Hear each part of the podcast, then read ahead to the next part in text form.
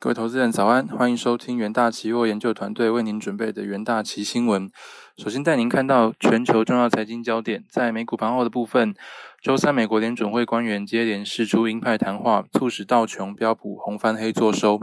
特斯拉领军下，纳指延续昨日涨幅，再创历史新高。联准会隔夜负买回操作来到八千一百三十六亿美元，刷历史新高，首次交易规模超过八千亿美元。周二，联准会主席鲍威尔于国会听证会中承诺，Fed 不会以高通膨为由先发制人地升息。但周三，Fed 官员接连放出鹰派言论，引发华尔街不安。亚太联亚特兰大联邦准备银行总裁波斯提克预计多月后进行缩减购债计划，并预测 Fed 二零二二年底前升息。达拉斯联储总裁卡普兰也预计将在二零二二年升息，呼吁更早开始缩减量化宽松计划。地缘政治消息方面，外传美国国务卿布林肯与中国外交部长王毅将与 G20 峰会举行会谈，但周三遭美国国务院官员否认。美国商务部以侵犯新疆少数民族人权为由，对五家中国实体寄出贸易黑名单。瞄准太阳能面板、重要材料、多晶系等制造厂。收盘，美股道琼指数下跌零点二一 percent，S&P 五百指数下跌零点一一 percent。纳斯达克指数上涨零点一三 percent，费城半导体指数上涨零点三七 percent。另一方面，针对新冠肺炎疫情发展，据美国约翰霍普金斯大学即时统计，全球确诊数已飙破一点七九亿例，死亡数突破三百八十八万例。美国累计确诊超过三千三百五十七万例，累计死亡数超过六十点二万。印度累计确诊超过三千零二万例，巴西累计确诊一千八百零五万例。接着看到焦点个股消息方面，科呃科技五大天王仅脸书独强，苹果跌零点二一 percent，脸书涨零点四六 percent，Alphabet 跌零点一七 percent，亚马逊跌零点零四六 percent，微软跌零点零八九 percent，特斯拉上涨五点二七 percent 至每股六百五十六点五七美元。特斯拉宣布，中国西藏拉萨开设的太阳能充电站正式落成，将充分利用日光之城拉萨的优势储能。这是该公司首个在中国架设的太阳能充电站。另一方面，小鹏汽车上涨四点一九 percent 至每股四十一点六亿美元。港交所文件显示，小鹏汽车已透过港交所上市聆讯。摩根大通和美银证券为保荐人。外媒报道指出，小鹏集资额可能落在十至二十亿美元之间。美商务部黑名单新增消息传出后，大全新能源 ADR 盘后股价暴跌逾八点六 percent。中国太阳能面板生产商金科能源下跌逾两 percent。美国太阳能电池模组供应商 First Solar 则小幅上涨一点五 percent。周三美股最高法院裁定，美国联邦。住房金融局结构违宪，并驳回金融巨头房利美和房地美投资人索赔的需求。房利美暴跌逾三十二点五九 percent 至每股一点五亿美元，房地美暴跌三十五点八七 percent 至每股一点四三美元。台呃，在台股 ADR 的部分几乎全部收高，台积电 ADR 涨一呃涨十一点五 percent，日月光 ADR 涨一点五九 percent，联电 ADR 涨一点四二 percent，中华电信 ADR 持平。呃，另外再看到美元纽约汇市的部分，美元对主要货币周三微幅升值，是三日来首度上扬。美国联准会多位官员发表对货币政策的看法，并辩论通膨前景，释出鹰派讯号。最新数据显示，美国五月新屋开工下滑，单户家庭的开工数降到一年低点，而受到木材等原物料上涨影响，新屋房价中位数大涨。其他数据显示，美国六月制造业活动创新高。新屋开工数据出炉后，美元一度贬至周三盘中低点，不过尾盘稍微回升。纽约尾盘时段追踪美元对六种主要货币走势的 IC 美元指数微升零点零六 percent。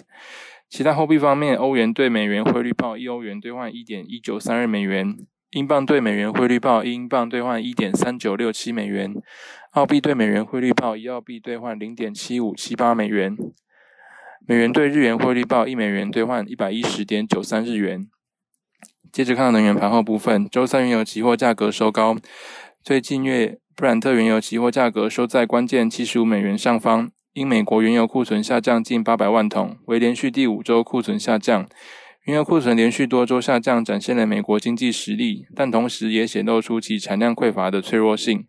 EIA 周三公布，上周美油美国原油库存下降七百六十万桶，为连续第五周库存下降。EIA EIA 也将上周商用原油库存总数定在四点五九亿亿桶，为二零二零年三月六日以来当周以来最低的水准。而根据 S&P Global Platts 的调查，分析师平均预期上周原油库存下降六百三十万桶，而 API 周二则公布上周原油库存下降七百二十万桶。收盘价的部分，八月交割的 WTI 原油期货价格上涨近零点三 percent，收每桶七十三点零八美元。九月交割的布兰特原油期货价格上涨零点六 percent，收每桶七十四点五美元。在金属盘后的部分，周三美黄金期货价格收在一周来高点，主要是因为美元自约末两个月高点回落，提供了支撑力。黄金经历上周大抛售之后，以及投资者仍在 Fed 对通膨的看法，劳动市场自新冠疫情后预期反弹，这两者之间拉锯，黄金前景依旧不明确。Fed 所表的计划能否更明确，将会成为决定黄金未来前进路径的主要因素。倘若 Fed 继续维持宽松，并允许通膨稍微高于目标，那么黄金就会上涨。但如果市场认为 Fed 变得太太过鹰派，黄金就可能迈向今年新低点。收盘价的部分，八月交割的黄金期货价格上涨近零点三 percent，收每盎司一千七百八十三点四美元。七月交割的白银期货价格上涨一 percent，收每盎司二十六点一一美元。七月交割的铜期货价格上涨二点四 percent，收每盎每磅近四点三三美元。接着看到国际新闻部分，非洲最大电信商 MTN 集团与中国中兴通讯周二遭指控援助伊朗恐怖分子活动。造成数千名美国人在伊拉克伤亡。根据提交给纽约地方法院的诉讼，有五十多名美国人指控非洲最大电信商 MTN 集团与中国中兴通讯以及伊斯兰革命卫队有业务往来，为该组织在邻国伊拉克的恐攻活动提供资金、武器等援助。在二零一一年至二零一六年间，造成共数千名的美国人伤亡。MTN 集团总部位于南非的约翰尼斯堡，在遭指控后，透过电子邮件声明，目前正在审视诉讼细节，也正与律师顾问咨询中，并强调自己是合法经营业务，没有涉及任何不法情事，将会捍卫自己的立场。中兴通讯的发言人则未立即回应。MTN 集团曾在二零一九年时就受到类似指控，约有一百五十多名美国人控诉该集团向塔利班官员行贿，以保护其在阿富汗的电信基地台不受攻击。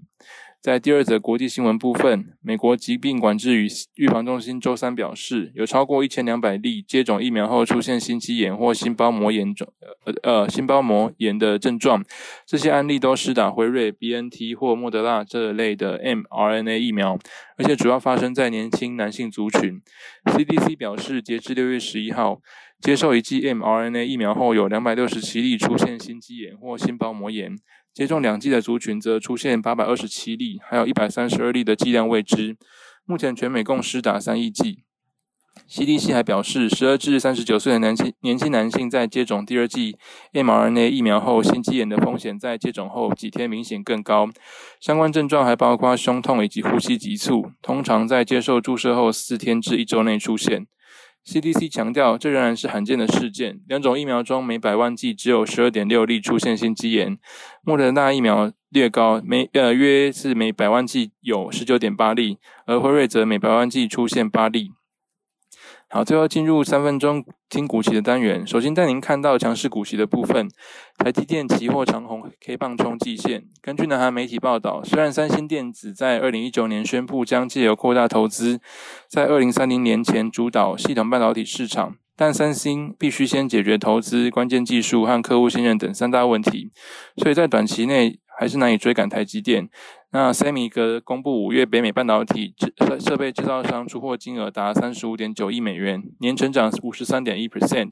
续创五个月新高，也反映半导体产业持续热络。元大企研究团队是认为，随着美国纳斯达克指数创高，外资在周三也转向买超台积电现股达一点一万张，支持台积电期货强势反弹近三 percent。另外一方面，友达期货连续三日红 K 进季线。